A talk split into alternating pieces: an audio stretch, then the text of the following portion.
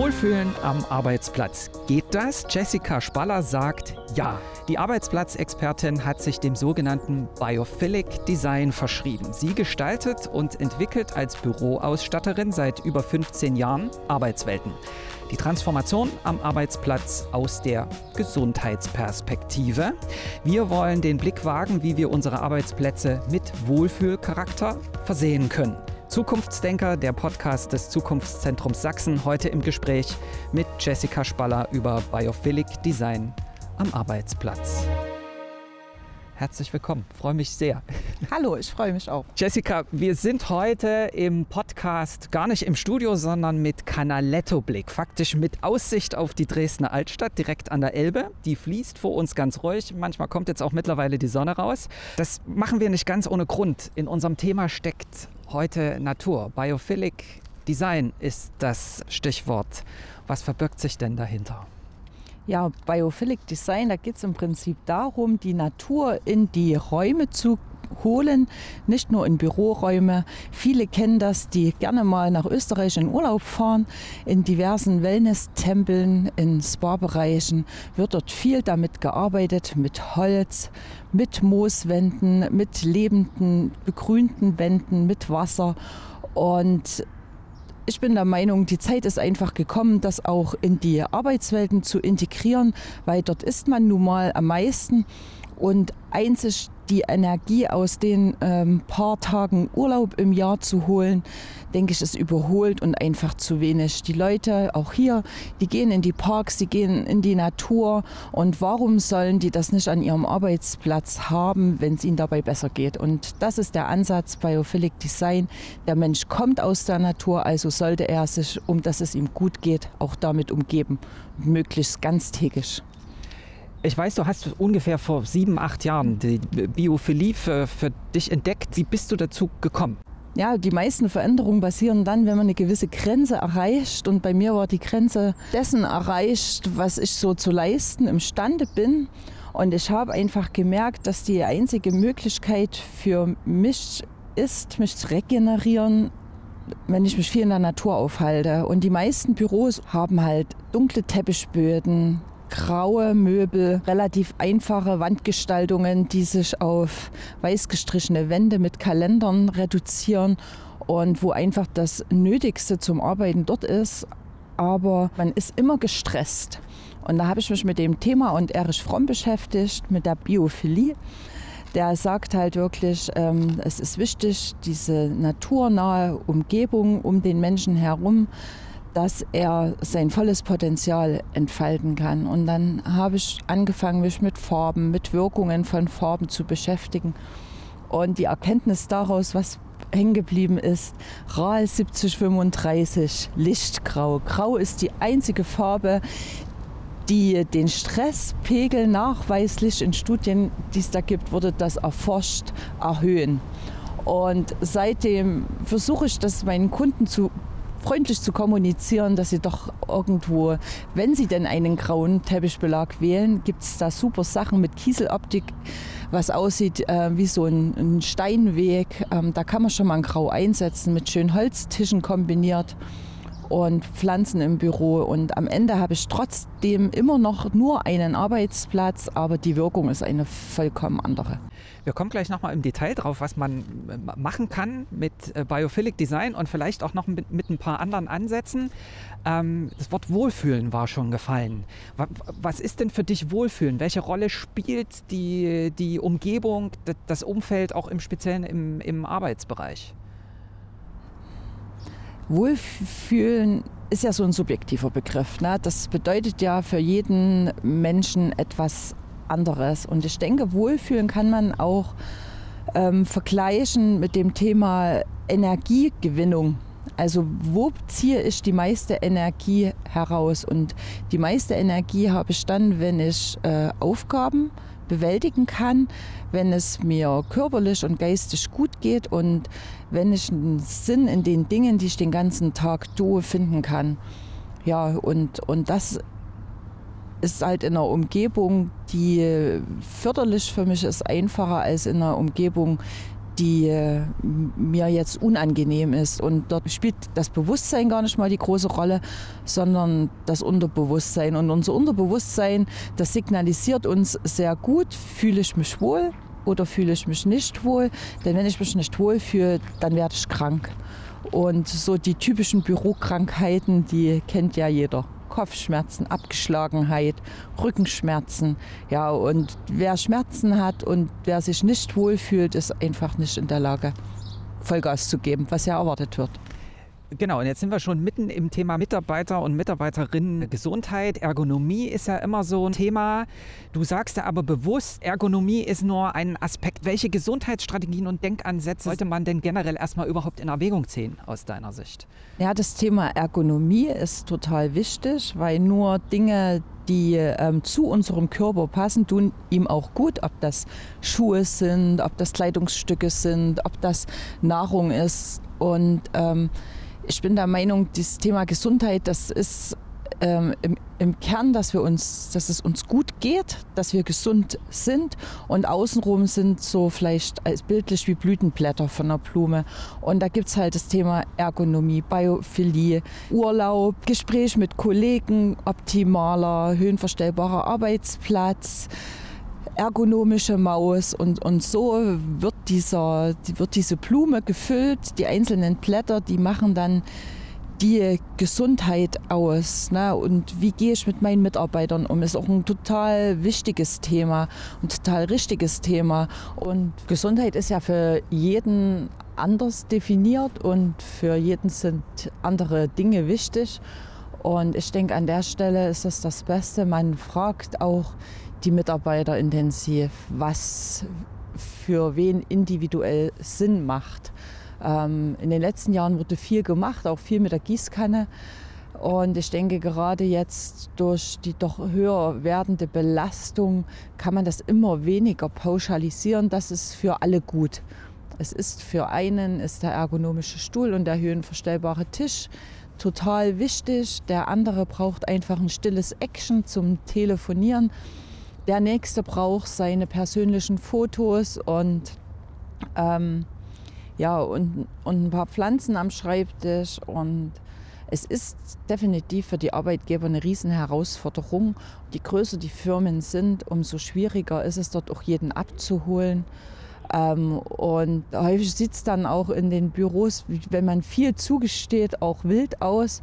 Und ich denke aber, es gibt so Konzepte, die wir ja auch umsetzen, wo man einen Großteil der Leute abholen kann und schon mal 90% erschlägt, die also positiv abholen kann, die Mitarbeiter, dass die sich erstmal so ein Grundwohlfühlen haben und auch die Möglichkeit haben, dort gesundheitsfördernd zu arbeiten und nicht noch gestresster sind aufgrund von erhöhtem Lärm, schlechten Farben, fettigen Mittagessen in der Kantine. Und da gibt es so viel und es findet auch eine tolle Entwicklung statt und immer mehr Arbeitgeber gucken da schon drauf, dass sie auch die Mitarbeiter, die ja immer schwerer zu gewinnen sind, dass sie die sie haben und mit denen sie gute Ergebnisse erzielen, auch halten in ihren Unternehmen. Kann man sagen, dass so ein Dreiklang sinnvoll ist aus Ergonomie, Biophilie, Nachhaltigkeit? Ja, definitiv. Also das Thema Nachhaltigkeit spielt auch eine immer größere Rolle. Wir verbrauchen einfach viel mehr Dinge, als es unserem Planeten gut tut. Und ein Schreibtisch ist schnell gekauft im Internet. Der kommt, wenn er billig ist, häufig irgendwo aus dem Nahen Osten. Er wird auf Kosten der Umwelt in schlechten Fabriken hergestellt. Die Rohstoffe, da guckt niemand hin. Wo kommen die Rohstoffe dafür her? Wie ist die Verarbeitung und so weiter und so fort? Wie ist auch die Beschichtung? Auch so diese ganz preiswert hergestellten Dinge, ob das jetzt Plastikspielzeug ist oder was auch immer man daher nehmen mag, dünstet aus, verschleißt und fliegt halt relativ schnell auf den Müll. Und ich bin einfach der Meinung, dass Corona hin oder her, aber jeder eine persönliche Verantwortung hat und die Unternehmer sind nun mal die auch Dinge beeinflussen können und in eine gute Richtung lenken. Und wenn man den Anspruch hat, Büromöbel 15 bis 20 Jahre zu nutzen, dort ein bisschen mehr Geld zu investieren zugunsten der Umwelt, auch im Punkto Nachhaltigkeit, ist total wichtig. Und es ist ja auch ein Gesundheitsthema. Wenn ich gute Dinge trage an meinem Körper, dann schade ich meiner Haut und meinem Organismus nicht. Und wenn ich in einem Büro sitze, wo die Luft neutral und sauber ist, dann bleibe ich gesund. Man sollte dort nicht sparen. Nicht finanziell, sondern einfach inhaltlich. Kommen wir mal zurück zum Biophilic Design. Es sind ja viele, sind jetzt gerade so auch im Wechselmodell auf Arbeit. Im Unternehmen habe ich ja vielleicht nicht unbedingt die Möglichkeiten, das selber zu gestalten, aber vielleicht können wir kurz darüber sprechen, was ist denn in einer am Heimarbeitsplatz Richtung umsetzbar, machbar, geht Biophilic auch im Kleinen, muss das immer groß gedacht werden? Wie siehst du das? Das geht im ganz Kleinen. Also es reicht schon ein Kalender mit schönen Naturmotiven oder ein paar Zimmerpflanzen. Da gibt es auch ganz tolle Bepflanzungen, die halt auch wirklich die Luft reinigen. Es reicht, es ist gut, das Fenster aufzumachen, aufzustehen und rauszugehen, wenn man einen Balkon oder einen Garten besitzt oder in der Nähe ist ein Park. Ja, und wo man vielleicht vermeiden sollte, sein Homeoffice einzurichten, ist der Keller ohne Tageslicht. Vielleicht mit so einer kleinen Neonröhre, so in einer Ecke die Werkbank abgeräumt. Das wäre jetzt wirklich das, was völlig entgegen dem Biophilic Design läuft. Also wir brauchen Licht, unser Organismus braucht eine gewisse Beleuchtung. Ja, und die Farben spielen genau dort auch eine Rolle. Also man sollte sich an seinem Wohlfühlplatz einen Arbeitsplatz einrichten und nicht in der letzten Ecke in der Abstellkammer, wo einen möglichst niemand stört. Wobei das eine große Herausforderung in vielen Haushalten ist. Ja, und es muss vielleicht nicht unbedingt das Glockenspiel des Pavillons an der Dresden-Elbe sein, was man jetzt gerade im Hintergrund gehört hat. Aber es ist zumindest der Beweis, dass wir wirklich draußen unter freiem Himmel sitzen. Du hattest es schon angesprochen, dass so dieser Wohlfühlcharakter für jeden individuell bestimmbar ist. Also muss es jetzt unbedingt, also der höhenverstellbare Tisch sein mit Elektroantrieb, oder wo zieht man die Grenze und wo sagst du, das sind wirklich bewusst sinnvolle, zweckmäßige Dinge, über die man nachdenken sollte, vielleicht doch sich sowas anzuschaffen? Man sollte immer das ganzheitlich betrachten, da bin ich ein großer Fan davon. Und da kommt es erstmal drauf an, wie viel Platz habe ich in meiner Wohnung, wie viel Platz habe ich dort, wo ich einen Arbeitsplatz einrichten kann. Habe ich ein Arbeitszimmer, weil vielleicht die Kinder schon ausgezogen sind oder ich habe ein großes Raum, dann macht natürlich ein höhenverstellbarer Tisch immer Sinn, also gerade ein elektromotorischer kann dort zweckmäßig sein. Habe ich aber noch alle Kinder zu Hause und habe gar nicht die Fläche, dann gibt es tolle Möglichkeiten, auch auf einen normalen Esstisch, Küchentisch, wie auch immer. Dort gibt es Aufsteller, wo ich meinen Laptop positioniere, wo ich auch wechselnd im Stehen und Sitzen arbeiten kann. Und wenn ein Bürostuhl, der natürlich Sinn macht, aber einfach dann sperrig im Weg rumsteht, ist auch niemandem geholfen.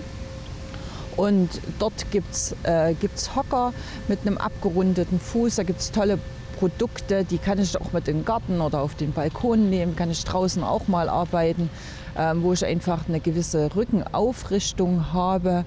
Und wichtig im Homeoffice finde ich noch die Sache, und wenn es ein dickes Buch ist, was ich unter meinen Laptop lege und eine separate Tastatur verwende, dass man einfach wir haben jetzt kein Bild, nur Ton, aber einfach, es kennt ja jeder, so diese typische Brust zusammen, Rücken gewölbt und ich kann kaum noch atmen und mein Magen, der kann eigentlich auch nicht wirklich arbeiten. Ne? Und halt solche negativen Haltungen, wo man es eigentlich schon selber spürt, das ist schlecht, zu vermeiden. Und das sind es wirklich manchmal die Kleinigkeiten und Dinge, die ich sage, okay, Chef, wie sieht's denn aus?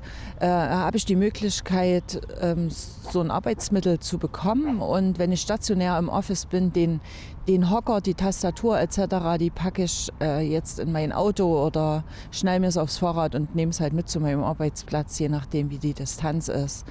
Und ich denke, da ist vielen Menschen geholfen, ohne dass der Chef jetzt sagt, jetzt muss ich allen Mitarbeitern einen elektromotorischen Tisch zur Verfügung stellen. Und was ist, wenn der Mitarbeiter dann geht?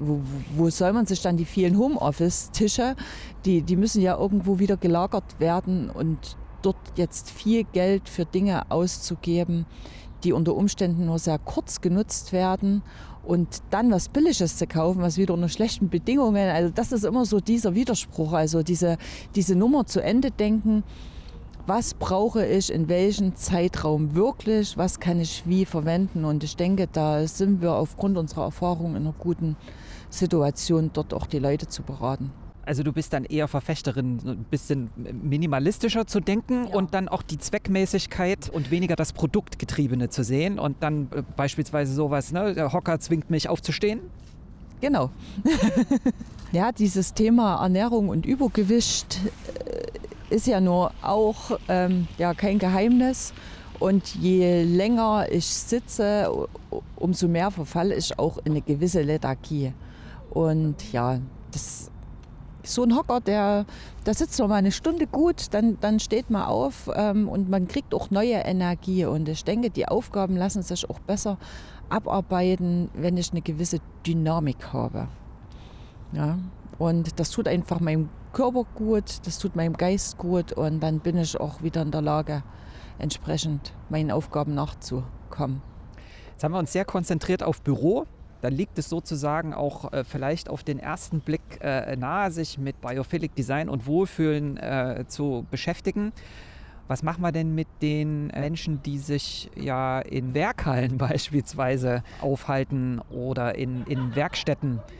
Hast du da spontan eine Idee? Geht da auch Biophilie? Also super, dass du das ansprichst. Ich habe einen Kunde, die haben neu gebaut, auch eine neue Halle, eine neue Fabrikhalle, und dort war es tatsächlich so, dass diese Deckenkonstruktion vom Brandschutz, das ist eine Holzkonstruktion, und das ist auch super mit Beleuchtung, ja, auch in Chemnitz, was ja nur Industriestadt in Sachsen Nummer 1 ist, die haben auch Farbkonzepte entwickelt, das finde ich große Klasse, also es geht los mit gelb gestrichenen Wänden in den Werkhallen bis hin zu Tageslichtbeleuchtung. Also man hat wirklich überhaupt nicht mehr so das Gefühl, ja, dieses drinnen ohne Tageslicht eingesperrt und einer tristen Tätigkeit nachgehen. Die haben auch viele Wechselmodelle, und dann haben die in den Werkhallen Aufenthaltsmöglichkeiten, die auch grün gestaltet werden. Also es ist Wahnsinn, was da geht. Das ist schon cool. Also man muss da nicht mehr diesen Unterschied machen. Fabrikarbeiter, Büroangestellter, das ist einfach überholt. Biophilie ist ja sozusagen in diesem ganzen Wohlfühlkonstrukt nur eine Sache, ne? Ernährung war ein Thema, Feng Shui ist vielleicht auch noch so ein Stück weit ein Thema, Farben haben wir heute schon gehört. Wie ist so der Zusammenhang aus deiner Sicht? Ja, wieder ganzheitlich, auch wenn es schon abgedroschen ist. Aber auch gerade der menschliche Körper ist ja auch ein Phänomen, ne? Und der hält auch extrem viel aus, was faszinierend ist. Was so ein Körper mitmacht und wie lange es dauert, bis das System kippt. Aber wir wollen ja nicht, dass das System kippt. Wir wollen ja, dass wir uns wohlfühlen, dass es uns gut geht, dass wir Leistung bringen können. Und ich habe mich auch mit Naturheilkunde beschäftigt, und uns wird es jetzt hier langsam kalt auf der Parkbank, weil es sind ganze 9 Grad, trotz dass wir schon Mai haben. Der Hund winselt. Der Hund winselt auch schon und zittert tatsächlich, dem ist auch kalt. Aber es gibt Studien, die sagen, gerade Kneipkuren sind super für den Körper. Auch das Thema, lieber eine Schicht weniger anzuhaben, das ist gar nicht so schlecht. Man sollte jetzt nicht frieren und sich die Nieren unterkühlen. Und auch im Büro, wenn jetzt alle sagen, wir müssen jetzt wegen Corona immer die Fenster aufmachen. Also durchaus den Körper mal Stress zuführen, ist förderlich. Also der darf ruhig mal frieren, dann freut er sich umso mehr, wenn es wieder warm ist. Und das sind auch so ganzheitliche Sachen, wo ich denke, unsere Gesellschaft doch ein Stück weit auch abgehärteter sein darf. Und nicht ganz so, wir brauchen immer 21,5 Grad im Büro, Mindesttemperatur, und es ist besser, wir sitzen den ganzen Tag und tun gar nicht mal so viel. Na, also dieses Raus aus der Komfortzone hat ein großes Potenzial für persönliches Wachstum und für lange Gesunderhaltung, ja, des Menschen. Was glaubst du, wie offen sind die Entscheiderinnen und Entscheider, wie offen sind die Menschen gegenüber diesen Themen? Oder ist eher deine Erfahrung, dass gesagt wird, alle Spinnerei? Ich denke, da gibt es zwei Lager und ein Zwischenlager. Es hängt mit dem Alter zusammen, mit den eigenen Erfahrungen und auch mit dem, wo der Mensch sich gerade selber befindet. Es gibt Unternehmer, also ohne da irgendjemanden verurteilen zu wollen. Also es kommt immer auf die Weltsicht, den Weitblick und die Notwendigkeit an. Aber hätten wir dieses Interview vor 10 Jahren geführt, da hätten sie uns wahrscheinlich weggesperrt. Das vielleicht nicht in Dresden, vielleicht auch nicht in Berlin, aber in Zwickau könnte ich mir das durchaus vorstellen, dass man da doch in diese Ökostrumpfecke gesteckt worden wäre, und es passiert ein Umdenken, es passiert langsam, es ist ein Prozess, aber ich denke, die Tendenz, dort die Dinge anders anzugehen, ist definitiv da, wird gelebt und entwickelt sich positiv. Was wäre dann so ein erster Schritt, den man gehen kann aus deiner Sicht? Meine Liste machen, was ist mir wichtig, was ist mir persönlich wichtig. Na, und wenn ich eine Firma habe, was habe ich denn vielleicht auch für Farben und mein Corporate Design? Und dort ranzugehen mit einem Fachmann, das muss nicht ich sein, das kann auch ein pfiffischer Innenarchitekt sein. Auch viele meiner Wettbewerber, die machen das mittlerweile und erstellen erstmal ein kleines Farbkonzept, ne? Also was ist mir persönlich wichtig, wie will ich arbeiten, was tut mir gut, also auch in meinem Privatleben, was tut mir gut, und dann über Farben, Formen eine Richtung zu entwickeln und dann ganz langsam. So ein Konzept muss auch wachsen zu jeder Firma, zu jedem Team und zu einem persönlich und zu dem Unternehmer, der es auch finanziert, passen, und dann in kleinen Schritten einfach vorgehen und mal gucken, wie fühlt sich das an, wenn ich das und das verändere. Traue ich mich das? Tut mir das gut? Was, ja, und so sich daran zu arbeiten. Dann sage ich danke fürs Gespräch. Ich hoffe, wir konnten ein bisschen Mut machen, Natur, Farbe und Wohlbefinden ins Büro zu lassen. Und ich glaube, wir packen jetzt hier mal zusammen, bevor wir jetzt hier anfrieren. Herzlichen Dank. Lutz, ich danke dir für das Interview, für die Möglichkeit, mal über diese Themen zu sprechen und ja, vielleicht doch ein paar Leute zu erreichen, denen die Dinge auch wichtig sind und die sich das bisher nicht getraut haben. Ja. Weitere Informationen zu diesen und anderen Themen gibt es natürlich wie immer auf unserer Webseite zukunftszentrum-sachsen.de. Zukunftsdenker, der Podcast des Zukunftszentrums Sachsen. Diese Folge ist eine Produktion des Mikomi-Institut für Mittelstandskooperation an der Hochschule Mittweida. Redaktion Lutz Schäfer. Das Projekt Regionales Zukunftszentrum Arbeit und Qualifizierung Neudenken in Sachsen wird im Rahmen des Programms Zukunftszentren Unterstützung von KMU-Beschäftigten und Selbstständigen bei der Entwicklung und Umsetzung innovativer Gestaltungsansätze zur Bewältigung der digitalen Transformation durch das Bundesministerium für Arbeit und Soziales und den Europäischen Sozialfonds gefördert.